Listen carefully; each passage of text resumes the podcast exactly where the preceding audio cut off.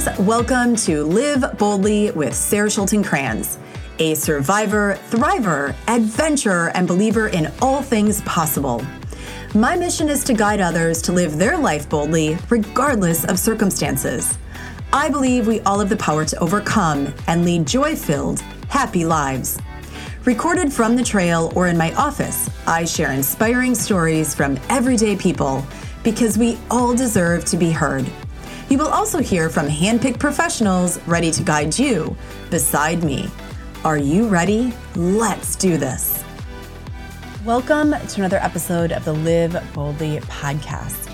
I hope that you are staying safe and healthy during this time as you know, I returned home from the Grand Canyon just a few weeks ago, and it was so wonderful just to be out in nature. I challenge each and every one of you to get outside for at least 5, 10, 15 minutes a day. Just breathe, watch the sky, just watch the clouds, take a look at what's happening around you, and just lie on the grass. It really will shift everything that happens within your day. I'm really excited to share with you that I am starting a monthly membership starting in December of 2020 so exciting. It's called The Trail, a community for truth, inspiration, hope, and healing. So much more will be coming out about this monthly membership, where we will be talking about everything from relationships to divorce to trauma, trauma brain, what it is to feel inspired in your everyday life, how to overcome, shift your life, what's your purpose. I will be bringing in professionals every month. You will get content tools to use in your everyday life as well. I am so excited about this because it's exactly what I have been wanting to put together for so long. And now that my book is going to be published on November 10th, it's a perfect opportunity to bring it all to you. So, to learn more and to stay updated, please um, go in and subscribe to my newsletter at sarahschultenkranz.com. You will get everything that you need on updates for book, um, for a monthly membership, retreats that are going to be coming up, and I'm just really excited um, for all that's to come. We are running two Grand Canyon retreats coming up. Uh, one is over Christmas of this year, three nights at the bottom. It's going to be so much fun. And then another in January, again, three nights at the bottom. So if this is something to be interested in, please uh, message me and let's get you on a call and see if it's the right fit for all of you. So today I have on Janine Urbaniak Reid. She was born in Chicago and grew up in California. She graduated from the University of California at San Diego. She was vice president of a San Francisco public relations firm before she began raising a family and then writing full time. She has been published in the Washington Post, Chicago Tribune, San Francisco Chronicle, and widely syndicated. Hoping to bring humanity into the healthcare discussion by sharing her experience as a mother of son with a brain tumor, she penned a piece for the Post which went viral. She has been interviewed on national news networks and continues her work as a spokeswoman for healthcare justice. Janine writes about her imperfect life, which connects what connects us and which does connect us, and addresses the question of what it means to love fiercely in a sometimes dangerous and always uncertain world. I love this woman. We had such a great conversation. She does now live in Northern California with her family and a motley assortment of pets. She and I have a lot in common in that area as well. Please go grab your journal, your pen, your favorite drink. As I always say, listen to this powerful conversation that she and I had together. Take notes, feel inspired, and I am telling you, whatever is going on in your life right now, there are others who are also going through something very similar our paths are um, not alone. We, we have people walking in front, behind, to the left, and to the right of us. Sometimes we just don't even know it. I love this woman. I thank her so much for being on, and I am thrilled for all of you to now hear her words.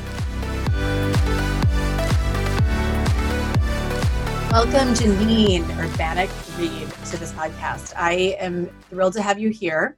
Um, I just to let you know that I was on a run before this, and I was listening to some podcasts that you've been on, and it I kept having to stop because I was taking notes. I was like, she, she, you even used the word walk through this in one of your episodes, and I was just like, okay, she's my, she's, she's, we're talking the same language.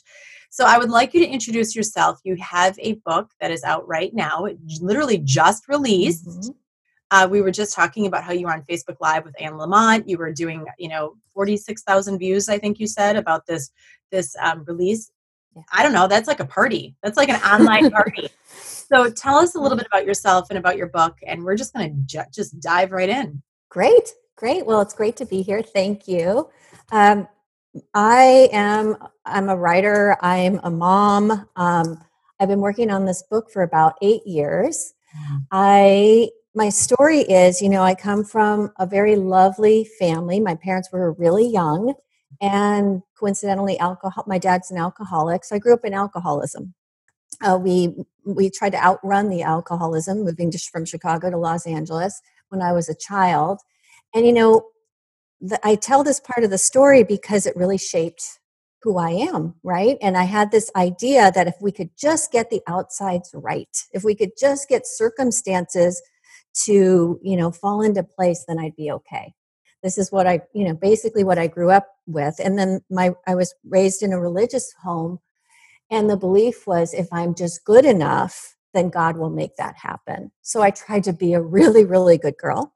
That's part of my story until I just couldn't anymore. And as a teenager, sort of blew it out like a lot of us do. Um, eventually, my dad ended up getting sober, and um, the whole family started recovering from this, what turns out to be family disease of alcoholism. I got sober when I was 24 uh, which I've thought more of a gift than anything else because um, here it was. I thought this was the tragedy in my life. You know, everybody has something hard they deal with. I thought I knew what mine was. And I felt almost, I, I kind of felt like I'd worked so hard. I dug so deep. I'd done so much work on myself. By the time I came to be a mother, I kind of felt like I checked those boxes right. and that maybe I could use what I learned to protect my kids lo and behold, um, you know, I, I married a, you know, a nice stable person. we had three kids. We live in um, we live in Northern California. You know, we have an idyllic little life we built.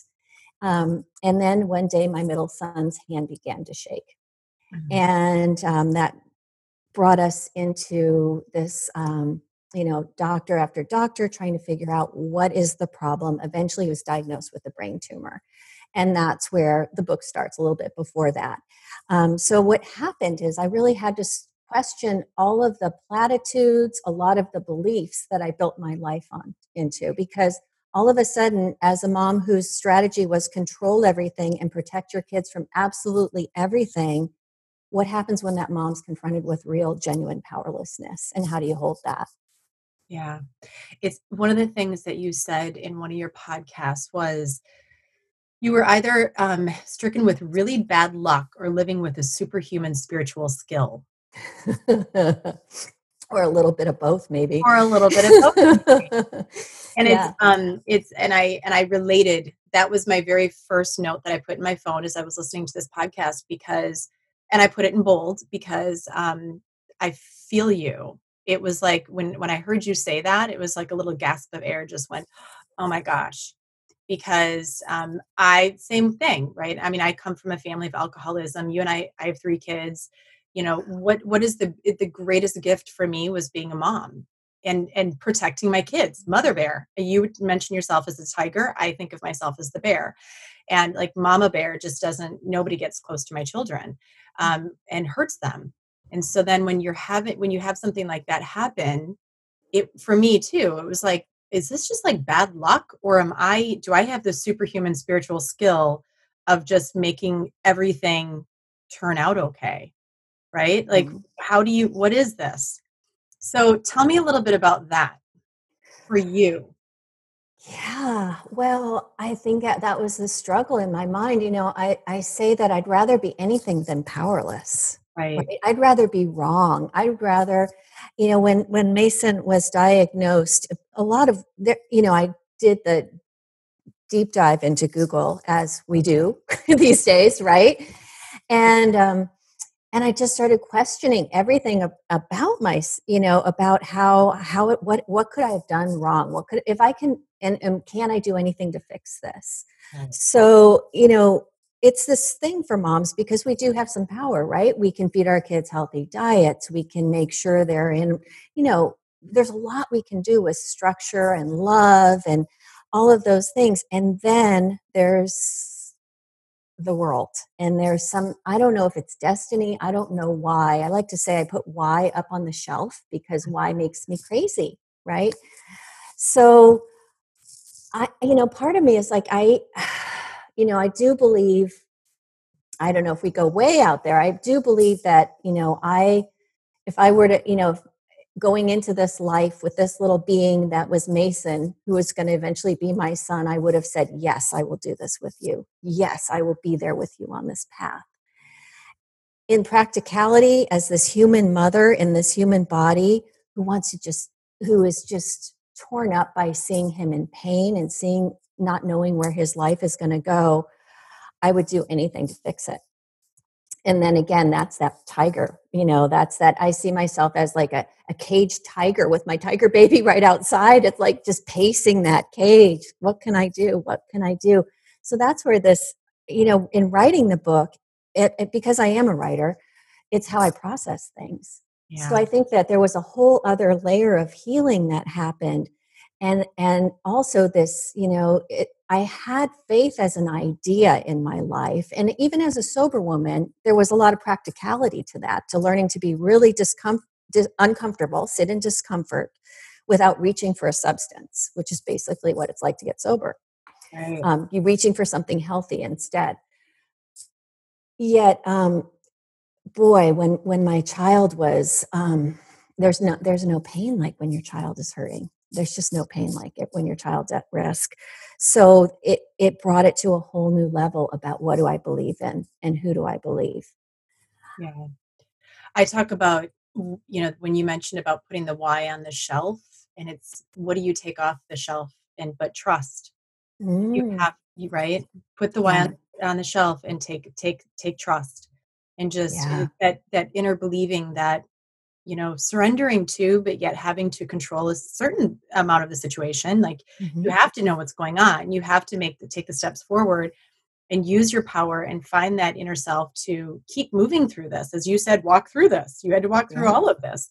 And at the same time there's this level of trust that you have to have in yourself and in other people and in your son right? Let's just put it there. Like you have to trust that your son also truly wants to come out of this and he and he has he's 25 now you said he right? is um he just turned 23 yesterday 23. yeah he's 23 yeah okay. so he yeah. yeah yeah well yeah. i love that i love that image of putting the why on the shelf and taking down the trust i had a um, one of my closest friends during this period uh, used to say, you know, when I'd question the presence of God in my life, the presence of a higher power, of some force of good, and within our situation, she'd ask me, How have you been cared for? Mm. And then, oh, well, yeah. well, yeah, well, yeah, I've been cared for, but where's God? You know, it's like that story of the, you know, the man in the flood and the and and God sends like a, somebody in a rowboat and and the man on the roof says, "No, no, I'm waiting for God." you know, mm-hmm. and then the helicopter comes by and the guy says, "No, no, I'm waiting for I'm waiting for God." And God says, "Wait, I sent you a I sent you a helicopter and a boat." You know when i looked at in practicality yeah i um what would happen in any given day and still today you know uh, my friend Anne Lamott calls it God with skin on. You know, there people would show up, and it, it, doesn't even matter. You know, I know a lot of people have a hard time with God word, and I respect what I don't have a. I don't think anybody. I don't have a. I mean, who am I to say what anybody should believe? This is right. just my experience. Right. Right. Um, but I just couldn't deny. Oh, Lordy. No, it's okay. This these phones were going off when I was interviewing. My phones were going off when I was when I was in interviewing Tim's Storey. I was like, "Oh, sorry, Tim. Just it's like, I, yeah, I'm a I, mom. Wait, life on life's terms. Here we are. Oh gosh. I know. But interestingly enough, as you were talking about God, the phone actually started ringing, and the exact same thing happened with him during his, his interview. We were oh talking about God, and the phone started ringing. I was like, okay, maybe that's God. I don't know. Who knows? say? Who are we to say? Oh, it's so funny. Well, yeah. it's just so great. You know, it's so funny to write a book about life on life's terms, and it's like then then publish it during the lifeiest time that we could possibly have. You know, in my lifetime, anyways. So uh, writing mine during this time. So oh yeah, my goodness. Yes. Yeah. Yeah.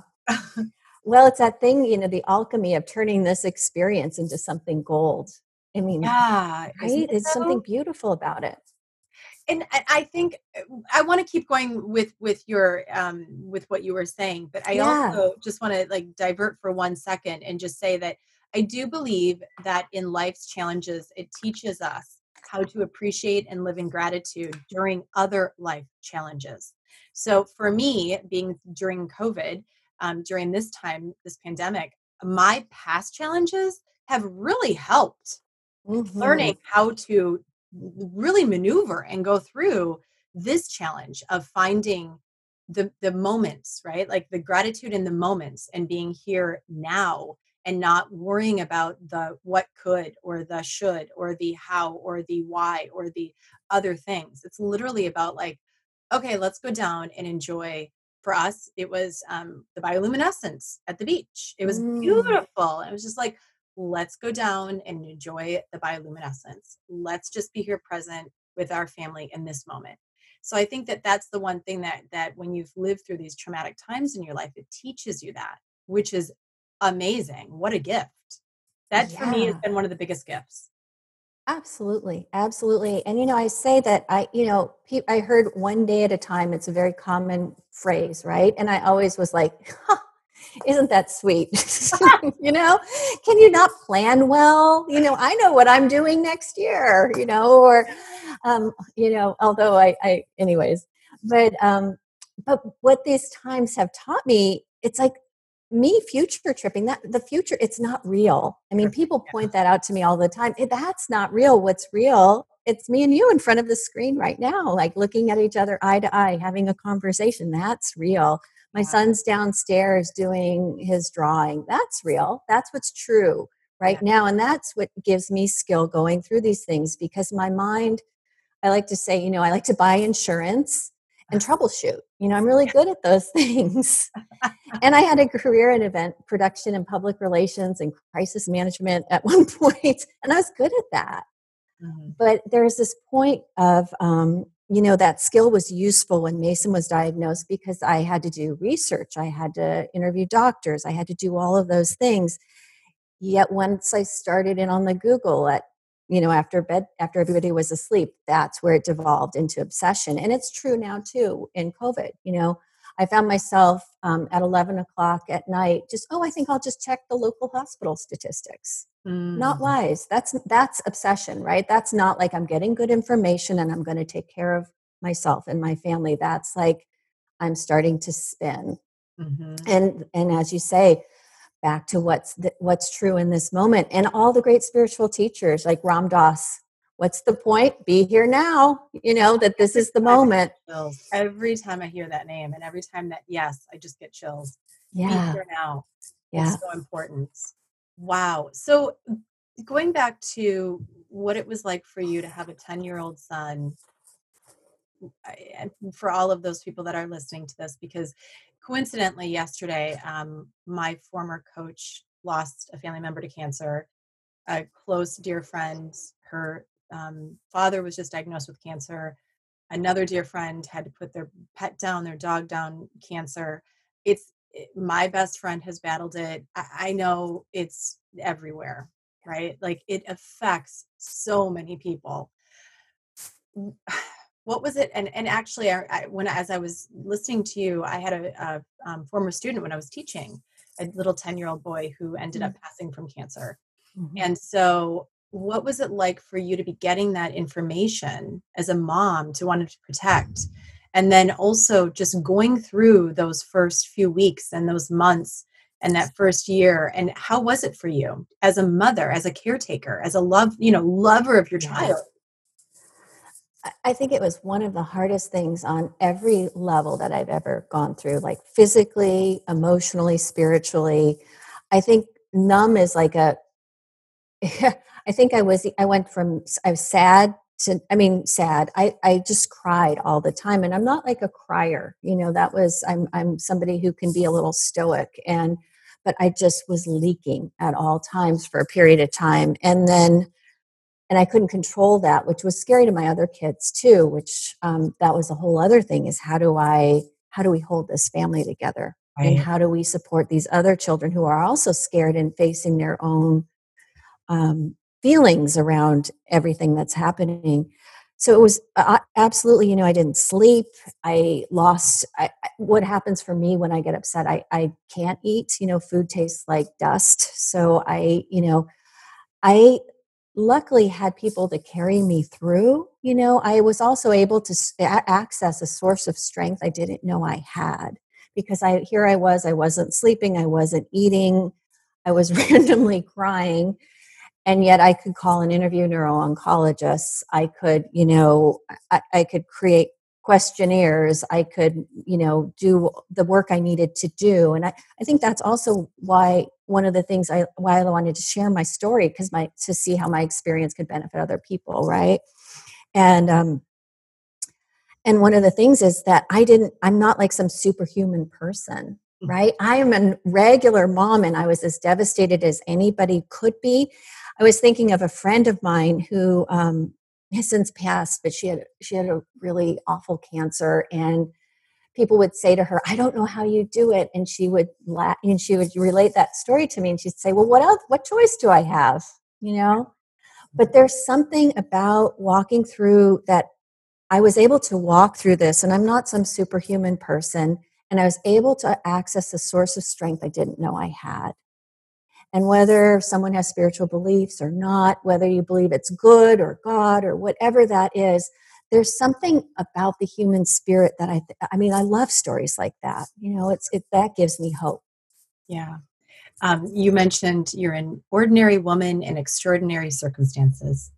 Yeah. I mean, I, that stopped me when I was on my run too. And I had to write that down because I hear you. And it's interesting. I had somebody say to me, um, You're not ordinary. Mm. There's nothing ordinary about you. I, like, I really am. I'm just a normal human being. And they're like, Oh no, sister, you're not. And um, and I that's a battle that I have that I that I I don't, I mean, yes, I, I, get it. I have a little bit of a superhuman strength within me that I've had to learn to tap into. Um, mm-hmm. I like to think of it as like a, a, spirit that, that runs through me. And um, thankfully, I've learned to access that. I also know that I am human and that, right? Like we're all just simply human beings. We're an ordinary human being. Mm-hmm. And we mm-hmm. all have it. I believe that we all have mm-hmm. it within us. Mm-hmm. It's about accessing it and finding it and tapping into it. Exactly. Exactly. I feel a lot that I my I have that same visual um like it's a channel. It's just lit. And when I before I get on a call like this, I often like you know say the St. Francis prayer, you know, make me a channel of your peace, make me a channel of your love. So yeah, I think we're all very unique, bright shining lights of an expression of humanness on this planet. And yet it's really important for me to remember, you know, I don't know, it's really, it helps me to envision myself as one of many. Like, yeah. you know, and I think that's, I, I write about it in the book. It's like this idea of um, being in the center of the herd, that there's safety there. If I'm just another human being, I'm safe. I'm one, in, one of you. I'm not on those outs, outskirts that are vulnerable to the, you know, the mountain lions. Yeah. Have you, did you, how alone did you feel in the beginning part of this journey? How was it for you to have to um, share this news with people and then have to access support and love from others? It, it was not easy. It was not easy. The you know I, i'm very fortunate that i i have um, my core family my mom and i my mom is great. I have a i have a great mom thank god. I feel like that mm-hmm. covers you know that can get you very far if you have a great mom in this world. And um, even at that time i think we were having we, had, we were having some disagreements about a few things which were completely forgotten the minute i called her with the news. So that was but it was very difficult for me to have the gravity of the experience that we were walking through reflected back in other people's faces. That was hard to see. Right. Right. right. And there were some friends I I this is that was the moment where my circle of friends sort of adjusted there were some friends who were more comfortable than others to sit in that kind of uncertain place and to not try to fill it with like it's you know desperate it's going to be okayness right. you know? Um, and yeah and so so luckily i had some people in my life who could do that for me and then i also had to make some choices. There were some acquaintances who had perhaps similar some similar experience but their energy i just couldn't it just wasn't a match for mine at the time and i had to make the decision of what would work for me and what wouldn't. And it you know n- no fault of theirs. It just i could i was overwhelming for me. I had to keep my circle a little small at first. And i think that's really important for listeners that are going through this type of stuff. Anything any kind of trauma. Choose wisely who your support system is and don't be afraid to put yourself first. Yeah. Yes. absolutely. Absolutely. And you don't owe anybody else anything. There's this there and everybody who has been through a difficult situation probably has had this experience where you find yourself consoling the person who came to console you.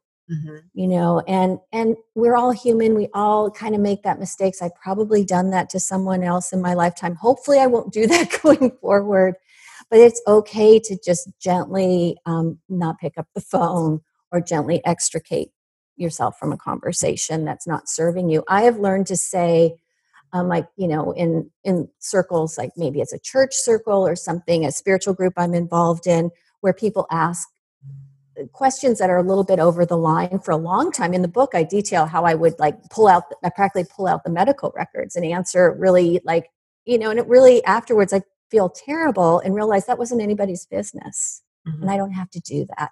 So now I just say things like, you know what, it doesn't serve me to go into that kind of detail at this moment. Or right. thank you for your thank you for your concern. I really appreciate that. Mason's fine. You know, I'll just put a put a period on that sentence.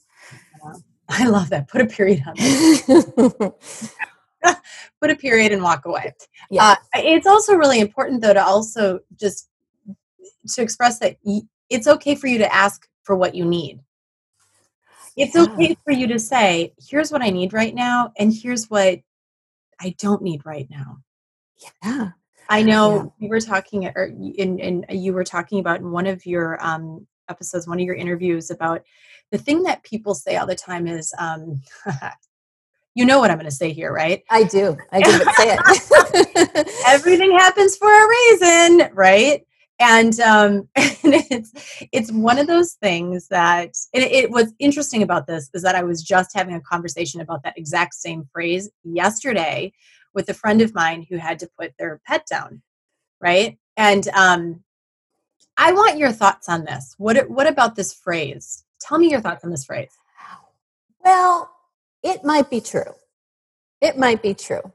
Um however it's not terribly helpful to hear when you have a sick kid. No, it's not. It's not. It's never helpful. It's like never it's just not helpful. So here's the thing: I am able to learn profound lessons in my life from these difficult things that happen. I've learned amazing. I've I've grown spiritually. I have become, I'd say, a softer but stronger person than I ever was. I'm more myself than I ever was before. Okay. Can I just put a halt on that one? That is the most beautiful statement ever. Oh, I, I I'm a stronger and softer person because of this.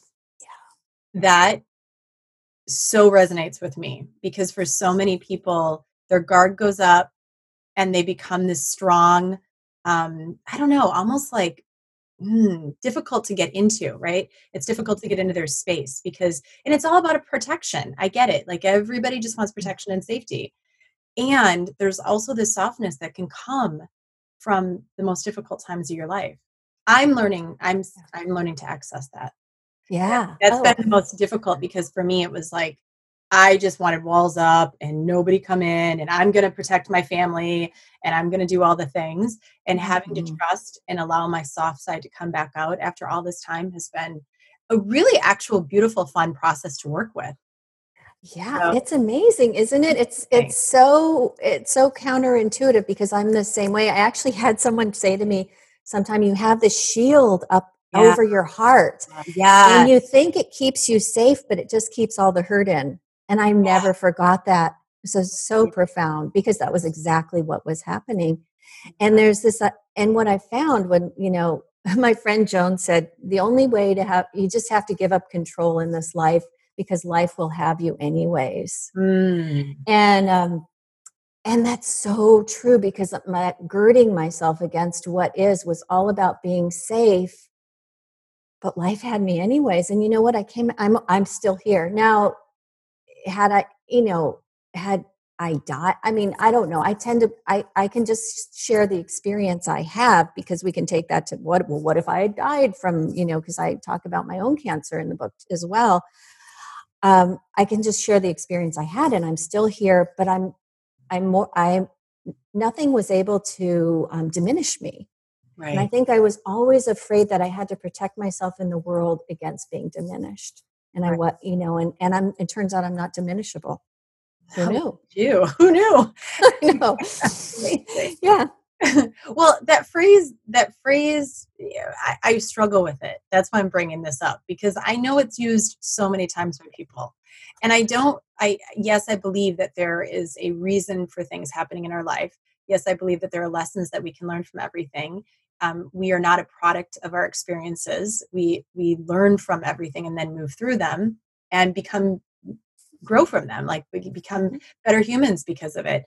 I sometimes think that sometimes people use that term as a spiritual bypass for just like, well, it happened for a reason, moving on, right? And so, mm-hmm. and then you're missing this incredible opportunity to learn and to deep dive and to grow from it. And I, for me, there were many times where I would sit back and go, "What the hell? Why is this happening? Why is this? I didn't. Why is this being handed to me?" Yeah, like I just wanted to scream for all of the crap that kept getting handed to me. Mm-hmm. And in the same token, now I can look back and say, oh, I get it. Now I can look back and say, I understand why all of this was happening mm-hmm. for me, not to me. Well, and that's yeah, it is a beautiful thing, and that's that's how we, and and holding it in a place where we grow from it, right? Is that I think that's the key right? I, I mean, I think that is the key. I think that there's also this idea that I grew up with that God was doing things to me, that there was this puppet master oh that I needed gosh. to please, right? You know, if I was a good girl, then good things would happen. And I and I'm I'm I like to think I'm a smart person you know and i think i going through this experience i had to let go of a lot of childlike ideas about god that still lived inside of me. Mm. and for me to have a really strong deep faith in a in a god i couldn't believe that that god was would would cause suffering in a child my child or anybody else's. Now there's suffering in the world. This is that why that i put on the shelf. I'm i'm not going to understand i i come to a lot of peace by acknowledging that with my human mind, with my finite mind, I'm not going to understand the infinite universe, you know. So I put a lot of whys on the shelf, but I can tell you how I get through it is with this love of other people. Mm-hmm. And some people say God is love, and it has. There's always been a love big enough. Um, you know, there's there's a there's a book with a title something like that. There's always been a love big enough for all of these circumstances. Everything even the even growing up in alcoholism there was always you know there was always somebody god was skin on to help me out. Yeah. Yeah. I always say that forgiveness saved me because it always brought me back to love. Yeah. Mm-hmm. hence me writing a book about it. Because without that i don't know i mean i really don't know where i would be which is that's scary. that's scary right there. like yeah. Like where would I be? I don't I don't even I can't even imagine. Yeah. So tell us about your own experience with cancer. Well, I was diagnosed with it's called stage zero cancer. And you know, part of what I struggle with in the book too is I'm always trying to kind of frame things like but it wasn't that bad, you know. Mm. And I hmm. ended up um, I ended up having surgery. I didn't end up having needing to have chemotherapy or any other treatment. So that was a, that was a very fortunate thing. But I, I, you know, the scariest thing was that I th- was the possibility of being taken away from my children. Yeah. You know, I, and that also, I thought, hmm, this is a curious thing about me and my life is my most, you know, and I still kind of feel that way. Somebody asked me about my mortality. I'm like, well, now that my kids are grown, yeah, I'm okay. I'm, I'm like, I like it here. I feel like I have purpose. I'm enjoying my life, but I'm not, I don't have that grip that I did when my children were little that I was so terrified of leaving them. Um, so yeah, so uh, it, that was a really, I think I'm still, that experience is still kind of percolating in me.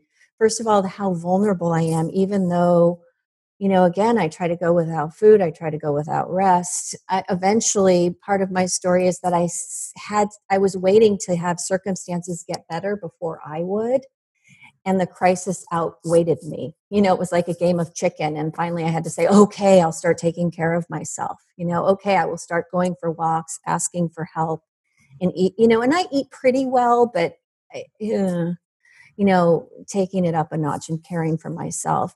And I think that's the cancer piece too, is that to be so vulnerable to something, and it's like this COVID thing too, which is why it's so, you know, this thing we can't see, but it's out there and we can't control it. And how do we as humans navigate safety in this way and not lose our minds? It seems to be the challenge. When was your cancer diagnosis post your son's or Yes, it was post. It was my son was diagnosed, and um, he, uh, you know, we we he had had a brain hemorrhage, so we were well into dealing with his brain tumor when I got my diagnosis. And when was yours? How many years? Um, it was. Let's see. I'm, it was six years ago. Wow! Wow! Yeah, six years ago. Yeah. So. Um, I yeah, I I don't even really think about it that much. And you know, when I when it happened to me, my friend Anne Lamott said, "Well, boy, this is this is really you know you're going to really need to write about this in your book." I'm like, "Oh gosh, yeah, I guess I guess this is a profound experience." But again, I'm sometimes I get my first reaction to things is to go numb and to kind of pull back and minimize how how mortal I am. From. Yeah, I don't know. Right? I don't know where that comes from. I do that same thing um, I wrote something in my book and I had to send it out to people because I, I you know, had names and, and I was mm-hmm. talking about this one experience. And the girl sent it back to me and she goes, um, actually, you're the one that did this. Would you please take take ownership of your of your voice in this one sentence? And I was like, oh yeah, okay. I guess I didn't because I, I don't know if that's also the mother side where we are givers uh, and I'm learning to receive. Um, it's like that mm-hmm. being and doing, right? That we always talk about. We're we're doers, we're protectors. Allow ourselves to just be and receive. And it's a real like it's a struggle. I don't know if you feel this way because again, family of alcoholics. Mm-hmm. There's a mm-hmm. whole thing that comes from that. Um, and then also just having three children that you want to protect all the time because yeah. they're your kids. And yeah. I've been a mom for 28 years. You've been a mom for how many years? Uh, tw- almost 26. there yeah. you go. And yeah. so it's like ingrained in me. I, yeah. I'm having to relearn because I've been a mom since 17. I'm having to relearn at, in my 40s how to freaking receive. Well, I've been thinking about so this weird. lately. Yes, so it weird. is so weird. And it's so weird. It's so funny how I have such a hard time talking about this because I don't want to. I see I've I have friends who have suffered, eh, uh, you know, from really, you know, horrible chemo, really difficult treatments and whatnot. I didn't have to do any of that, but there's this thing about being a care receiver, as you said, and being a caregiver. You know, I've I've tried. I realized when I was writing the book, um, I'm really I like to be precise with words. I'm kind of a nerd that way um, the, the, difference between what's the difference between a caretaker and a caregiver it's like well i think i want to be a caregiver because yeah. i'm you know give that unconditional love give freely right, right? i don't expect to, anything in the in to come back to me but what's interesting for me too is that in my own life every monumental change that has benefit me benefited me has come from asking for help for saying you know what? I'm at the limits of my human abilities. And that's getting sober myself, you know, when I was 24, you know what? I can't do this. Apparently, I'm, you know, I apparently my relationship to alcohol is not healthy. what do I do? And then with the breast cancer as well, it's like, oh my goodness, you mean I'm human too? Oh, yes. I, you mean I have to be a priority? oh, and that it's and also letting go of this really old idea that it's selfish to take care of ourselves. Oh, I just did a post on this in my oh yeah.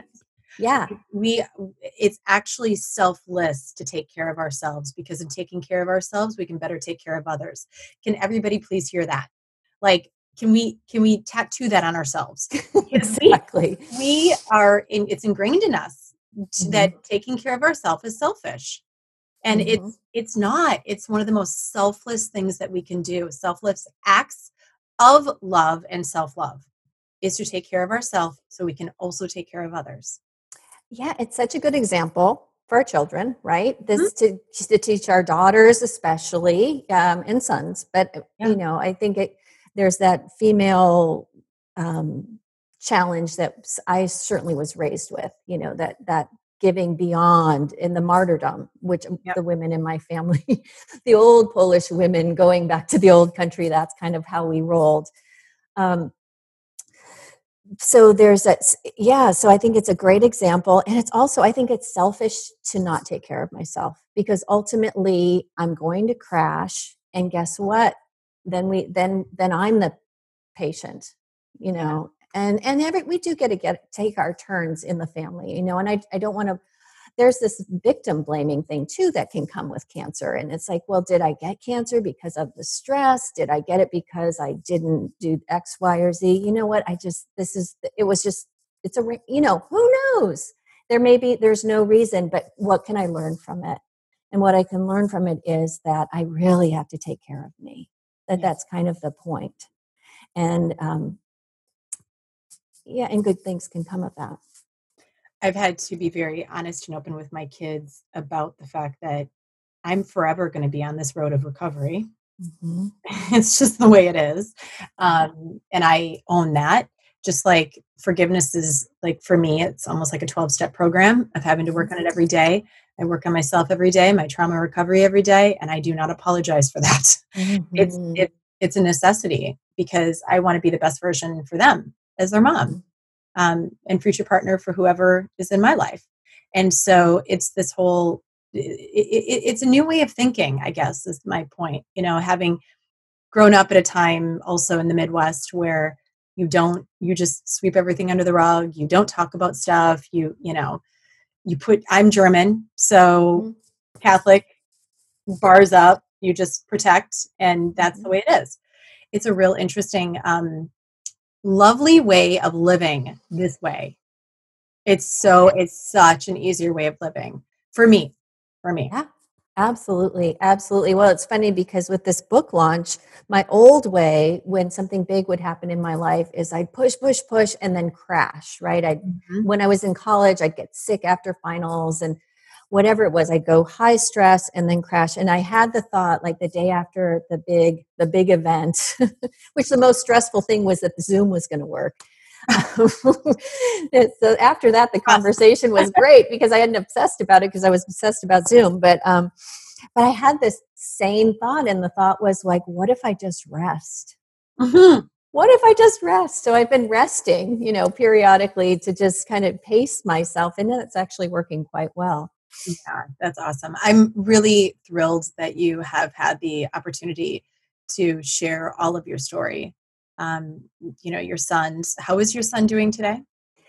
He is actually, it's not easy. He's had a um, recurrence in his tumor and he's in treatment right now. So we're back to the, you know, uh, frequent monthly trips to the to the oncologist and drug treatment and whatnot but he's you know he's a lovely guy. He's he's a sweetheart you know um, and we're just you know, trying to one of the skills i learned um, going through all this that has been the, the most value is just back getting back to where my feet are. And if i'm where my feet are right this minute you know he's downstairs and he's probably doing some artwork Is he a big artist? And he's a big artist. He's a really talented artist. And that's really cool. And just for this moment, and I'm here with you, it's really pretty good. Just right now. And, you know, if I believe the really wise people, that's all we've got, anyways. It's very true. Um, I I'm sorry to hear that. Yeah, thank you. You are an incredible mom, and um, I can imagine just what how beautiful your family home is with all of the love that you bring. I, I you know, I can feel it. I can feel it through mm-hmm. this. Um, so I have another question for you. Um, there's so many. Like I could I could keep going on and on. There's so many questions I have for you. Um, one of the things that I wanted to just also express is thank you for sharing your experience before I ask this question. Thank you for your sharing your experience of your breast cancer, because I think for so many of us, um, we tend to minimize some of the experiences in our life because we've also had other mm-hmm. experiences that have taken precedent, and it's it's interesting how uh, I have had to learn to not do that because if I flip the script, would I expect others to do the same? Mm-hmm. Mm-hmm. You know? Um, so thank you for sharing about that. That's a really big thing. Yeah. Well, I'm, I'm again, I'm hope it's that when I share about it, other people are able to relate, which is so helpful. It makes me feel not alone. And that's all I've ever, my whole life. That's what I've wanted is to not feel alone, you know? Oh my gosh. How alone did you feel when you first found out? Well, it was funny because I um, I was surrounded by my family. You know, my mom was actually here when I got the when I got the call. So I was I didn't so alone wasn't necessarily what I well, I guess what happened in that moment was I felt like I had to take care of everyone else. Ah. You know? So it, it, there was a, there was some time before it, it kind of filtered into my heart and the news and what what the possibilities were um, and that's a lonely place. You know we do it's like they say birth and death. We we come in and go out alone. Um, and and that was that was a bit of a scary place to be. Mm-hmm. yeah. I i think it's so important for people to realize that even if they feel alone right now there are other people walking the same journey as you. Yeah. albeit differently you know that may be a little different and there are people walking the same journey as you. I thought I was the only person in the world that that had happened to six years ago. You know, finding out about my husband, I was like, uh, no one else in the world could possibly be going through what I'm going through. Little did I know there were thousands of people going through it differently, yet the same, right? And yeah. so there's always there's a little always a crossover in some way. Um, and for me, I struggle when people argue with me on that. No, no one understands. No one understands. Nobody's in your shoes. I get it. And there are people who have walked perhaps not in your shoes, but something very similar. Exactly. And it's that it's this club that we belong to that now a lot more people belong to in these COVID times where this illusion of certainty, this illusion of safety, um, we don't have it. Yeah. And some of us, it's a little, we've had to learn to navigate that. It's been a little more obvious in our lives than for others. Yeah.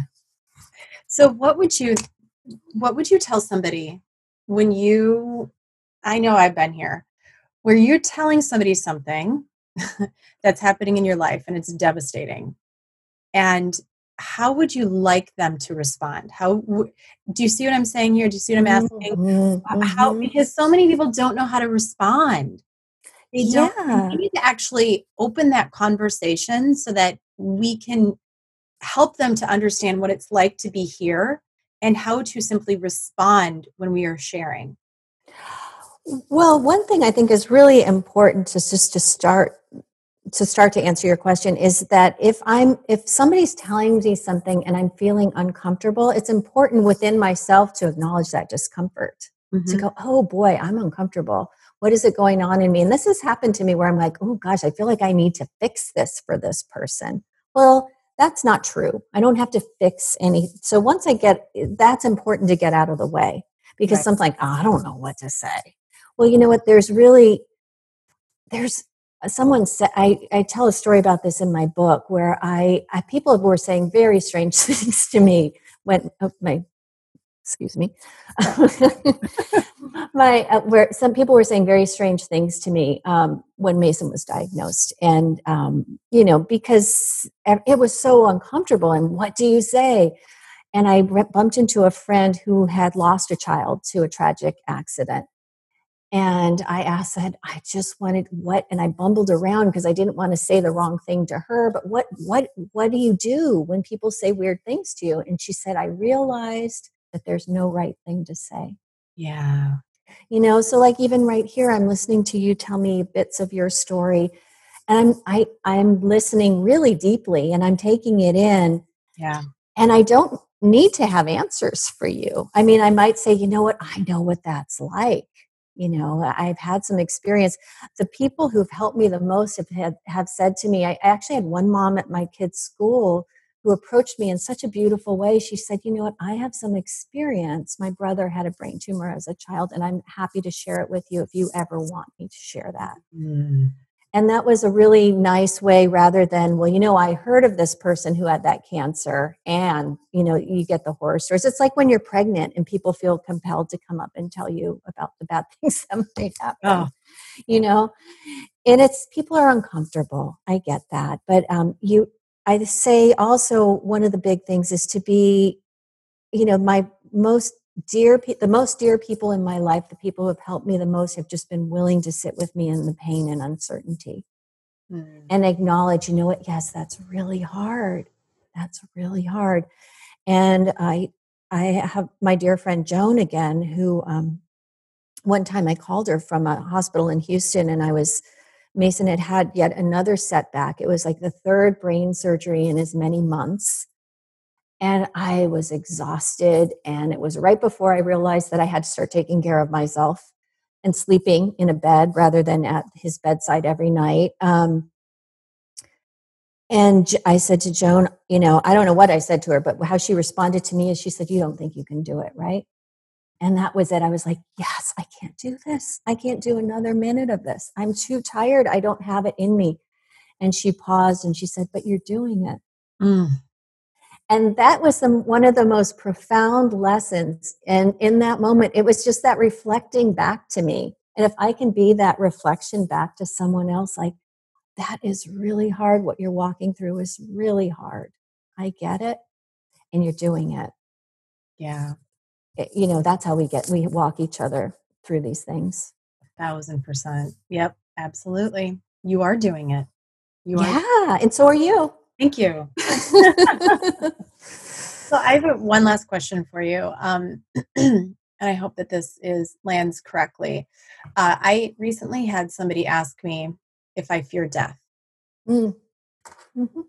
um, i personally don't I don't. I um, I live my life in a very careful way, and I'm also about living. Like we're here to live every moment. I have these conversations with my kids, um, especially we lost a our own dog on Christmas Day, and it was devastating. Um, and now we're we're going. We've been going through it actually with many different kinds of things since then. And I thought that was a really interesting question that somebody asked when they asked me that. Do you fear death? And uh, immediately i was like no i mean i because i'm living right mm-hmm. and so mm-hmm. i want i want to hear this from you i want i would like to hear your answer um, surrounding that you know um I, I don't i i don't i i did for my most of my life. And when my kids were little i was very afraid and very i think i limited my activities because i was what if something happens to me? That would be my default.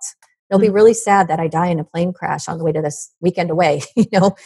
Um, but now that everybody's grown and safe ish as safe as they can be um, i i don't. And i also had the privilege you know my friend joan died a few years ago Mm. And she welcomed me to her deathbed. You know, I was with her. And what I got to see was that it was the process was a lot like childbirth. Mm. You know, and my job was to hold her hand and to reassure her and get her water and tell her she was doing a really good job. She was really, and she was ready to go. It was, she was, she was um, in her mid 80s and her body was very worn out and she'd been ready for a little while. And it was a, it was not a scary thing. And she paused in those moments. She said you know what? I always sometimes wondered if what this next thing was if it was better than where we're at now. And she got this childlike smile and she said i think it is. Mm. and there was so there was something magical in that room. And and that took she that was a, such a gift. She this she gave me so many gifts. And that's the other thing about being in relationship with people. It's so worth it. It's so worth it to invest in that. Um, but it was the biggest gift because i thought you know what? Yeah it's it's one's more transition. And i i don't believe that this is all we are. I don't believe i'm just um one uh somebody was calling it a carbon suit that i'm just this this suit of bones here. I think i think there's more to it than that yeah. and that gives me a lot of um, i don't know it, it, helps me when i you know see mason struggling too and we don't know what's going to happen next with him either. Right right. That's beautiful. Yeah. thank you for answering that. Yeah. I was, I was that was the question that i had when i was running this morning listening to your other podcast i was like i wonder what her thought is on this because it i think that there's so many of us in this world that are really afraid we're afraid we're afraid to die and so therefore we're afraid to live. And so do you see what i'm saying? And so oh, i'm yeah. I'm like wow i've never when i was younger yes i had i was definitely more afraid um, and now that i'm in my 40s and having lived through so much i feel like there's this ultimate freedom in living and so therefore i don't really fear death and so, and am I careful? Mm-hmm. Yeah, I'm careful all the time. I mean, I'm on a trail for 22 days in August, September, and am I going to be careful? Absolutely. I also know that um, being here right now in the presence of my children is really important. And we mm-hmm. have these conversations so that they can ultimately go live their life and not live in fear either. Mm-hmm. So that's that whole taking care of yourself too. And it it's it's a it's a real pondering question, I guess. So yeah, and I have with you. So thank you. well, I think I've had that same experience that I've been afraid. Eh, my fear of death has also been a fear of living. You know, yeah. I think I've held my I held myself back for quite a lot while, being afraid to be big in this world, being afraid to just ah, you know, let go, as they say, and just be. So that right there is where we're going to end. Awesome. That is um, that's beautiful what you just said is so beautiful. Don't be afraid to live, be and and just really live your life out loud. It's beautiful. Thank yeah. you. Thank you. You are a gift to this world. I would like you to do us all a favor and go hug your your kids, all of them. Um, they've they've obviously been a, and your husband, um, mm. right? Just like you guys are incredible and and uh, I'd love to see a piece of your son's artwork. You know, I used to be an art teacher. Oh my so, goodness! Yeah, well, if you want, if you want, I can take you down downstairs and I can show you. And you know, that's one of my paintings on the cover of the book. Oh no way! That's yeah, your paintings. I didn't it's, know that. Yeah, you know, it's funny because the publisher had sent some different possibilities, and um, one of them had this big red feature. And I, you know, I thought, oh, bold, it'll stand out on shelves my father looked at it and he was like recoiled and got sick, like had to put his head between his knees because he thought of blood. I'm like, oh boy. Um, and then I finally, after it was like, it just wasn't working. They were trying to do these graphic uh, kind of representations of the story. So I sent them pictures of my paintings I was making at the time. Oh my God. And I said, This is what the story felt like. And they said, Okay. And now my husband all along had said, you should, they should use one of your paintings as the cover. And I kept saying, oh, I'm not a real artist. Oh, so. you are such an artist. You're an artist in life. You're an artist. Are you, that's interesting because I had never written. You've been a writer this whole oh, time, right? Yeah, you yeah. wrote a book. And I was an artist in the visual sense, an artist in nature, an artist yeah. in my life creatively.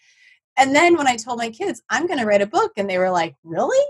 When did you start writing? I'm like, well, I've been a writer my whole freaking life, just not in words. And now it's in words. Yeah, so well, not on paper, right? Yeah. So I look at the creative sense for you as like, of course you've always been an artist. You've always exactly. been an artist. Right. Um, so where can everybody find you? And uh, let's, and I definitely want to see a piece of Okay, yeah, I'll show you some of the artwork. Yeah. oh, yeah. Um, well, you can uh, find me at the opposite of certainty.com. Yep. And and um, I'm on uh, Instagram, Janine U Reid, R E I D. Also Facebook, Janine Urbaniak Reid. Perfect. And um, we will put all of your uh, all of your everything. Thank you. And um, yes, definitely, everyone get this book and um, go purchase. It's on audio as well, correct? It is on audio as well. It's not me reading it. So I, I, started to listen to the audio and I had to stop because it's very strange to hear your words in your voice from someone else's mouth. But she's lovely. The reader is lovely. That's wonderful. Yeah. And so um, definitely, you know, go get the book and listen and share. And let's all be um, create change in the world together. We are all on this journey at the same time, which is pretty incredible. So thank you for awesome. being here. Thank you. Thank you. Friends, thank you for listening to the Live Boldly podcast. I am grateful to have you here, and I would love to invite you over to sarahschultencrans.com to grab my free Seven Steps to a Joy Filled Life. I share these seven steps from my own heart, soul, and experience. These steps transformed my own life from victim to survivor. Also, please, let's all be a ripple effect of change in today's world.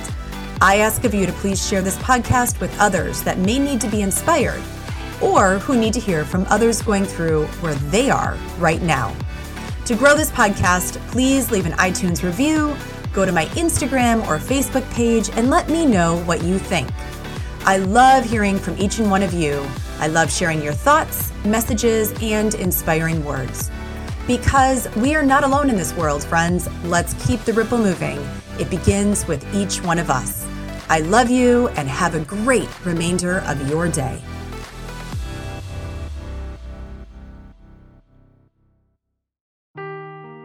Seeking the truth never gets old. Introducing June's Journey, the free to play mobile game that will immerse you in a thrilling murder mystery. Join June Parker as she uncovers hidden objects and clues to solve her sister's death in a beautifully illustrated world set in the roaring 20s. With new chapters added every week, the excitement never ends. Download June's Journey now on your Android or iOS device or play on PC through Facebook Games.